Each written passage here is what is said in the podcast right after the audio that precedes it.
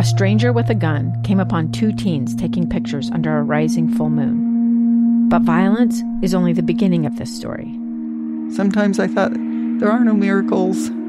Yeah, there are, and this is a big one. I'm Amy Donaldson, and I've spent my career talking about how lives are undone by violence. The Letter is a podcast about how lives are remade. Follow The Letter at theletterpodcast.com or wherever you get your podcasts. Inside Sources with Boyd Matheson. Utah's black business community adds so much to our state. But how can they continue to not only excel, but to expand and achieve more in our state? Uh, really thrilled to have joining us for the first time on the program. Sydney Shorter is the president and CEO of the Utah Black Chamber, represents about 400 small businesses in the state, and I know that number is growing. Uh, and this conversation brings together all the important things that we love to talk about on this show, including entrepreneurs, small businesses, and communities coming together to make a difference. Sydney, thanks for joining us today.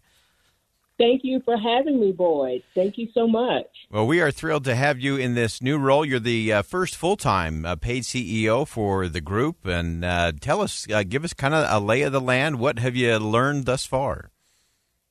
Well, one of the things I learned and really uh, was a catalyst to me making the decision to come to Utah is the great work that's already happening here for uh, black businesses and entrepreneurs here in the state of Utah.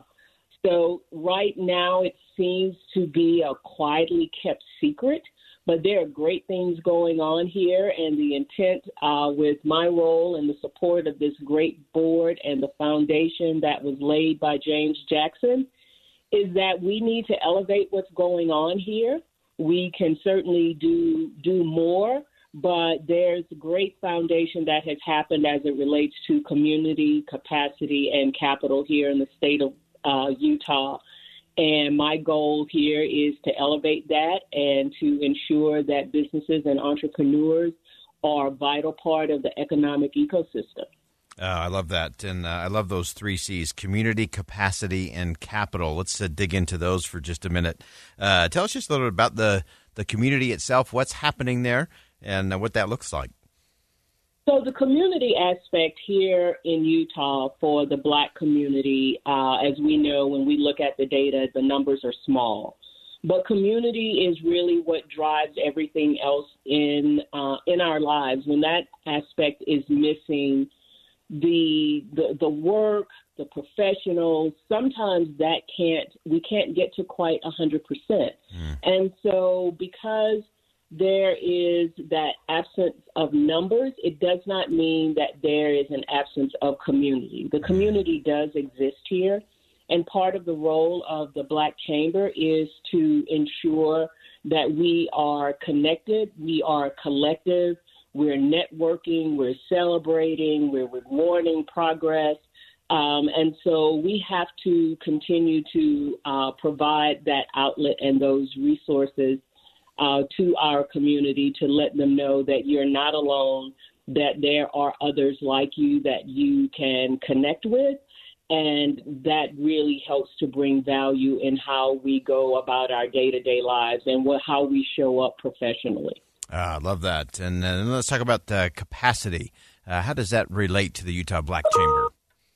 So, capacity relates to the Utah Black Chamber because one of the things that uh, we understand uh, is that there are deficits and issues around uh, diversity, equity, and inclusion uh, as it relates to the workforce.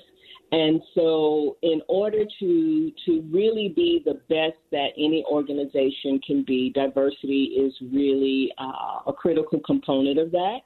And there are so many studies out there that uh, you know, maps that back to the economics, right? Right. And so we want to ensure that organizations understand that we are here, we're relevant, we're educated, we're trained, uh, we're resourceful, all of those things. Um, and so we want to be able to be a pipeline to ensure that capacity is increased in those areas for organizations uh, around the state.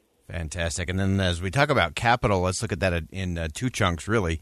Uh, obviously, there's the, the capital required to expand entrepreneurial businesses, small businesses. And there's also that social capital, I think, that uh, brings it all yeah. together. Tell us about that. Yeah, so for me, it's actually three chunks, uh, Boyd. It's human capital, social mm-hmm. capital, mm. and the financial capital. And so that social capital is very uh, important because it does go back to that aspect of community. And and we know that as just as humans, that social that social aspect is is truly uh, important, and we can associate capital with that, right? Because it does impact uh, impact the economy.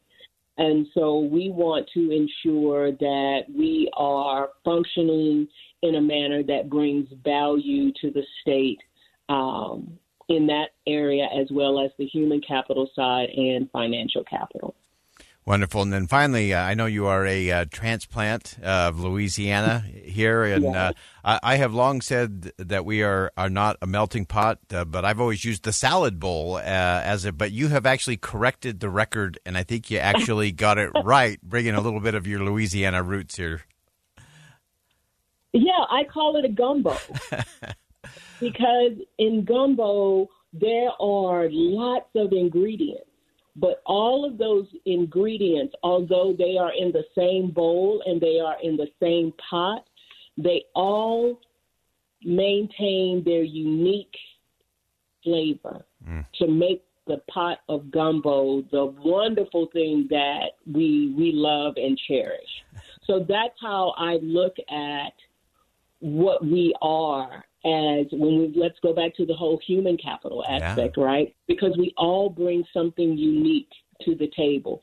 We are similar in more areas than we would like to admit, but we also are unique, and there is space for all of us to be unique. And collectively, we can create something that is wonderful. Uh, absolutely love that. Uh, we always say that oneness is not sameness, and uh, I think that yeah gumbo analogy is great. Everything's got to maintain its unique flavor and style. Uh, and you put that all together, and, and you actually do have something very special. Well, we uh, really appreciate you coming on the program today. We're very excited to have you here in the state of Utah.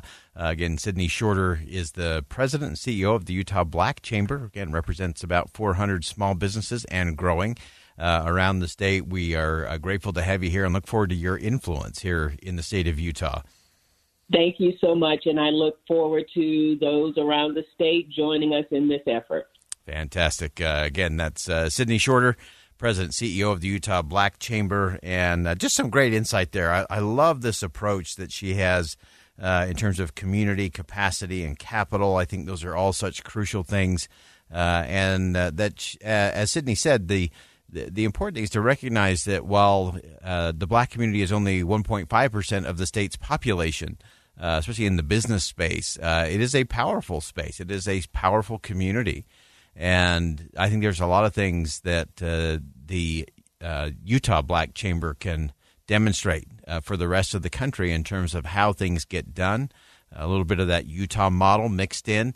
Uh, I think is a is a great thing, and I look forward to having Sydney on the program. We love and believe that it is entrepreneurs and small businesses that ultimately drive freedom and democracy.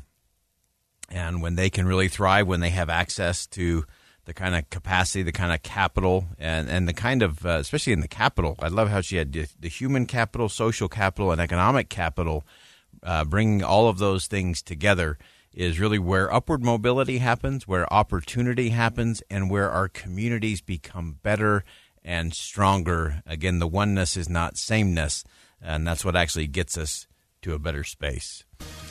All right, we'll take a quick commercial break. When we come back, a congressional hearing was held this month about the semi secret but very lucrative payments private companies are giving to government scientists. Is that the right thing? We'll talk about it coming up next. Stay with us. A gun in the face. Then all of a sudden, they all kind of lined up. They pointed their guns at me. And this is the point where I thought, I'm going to die today started two years of horror for an American in Venezuela. They said, You need to give us your phone and get ready because you're coming with us. I'm Becky Bruce, and I spent a year researching and piecing together Josh and Tammy Holt's story about their ordeal in a notorious prison. That's when everything started to turn bad. We had another pound on the door. Boom, boom, boom. And there was the police once again. You can binge all of the episodes of Hope in Darkness on KSLPodcasts.com or wherever you get your podcasts.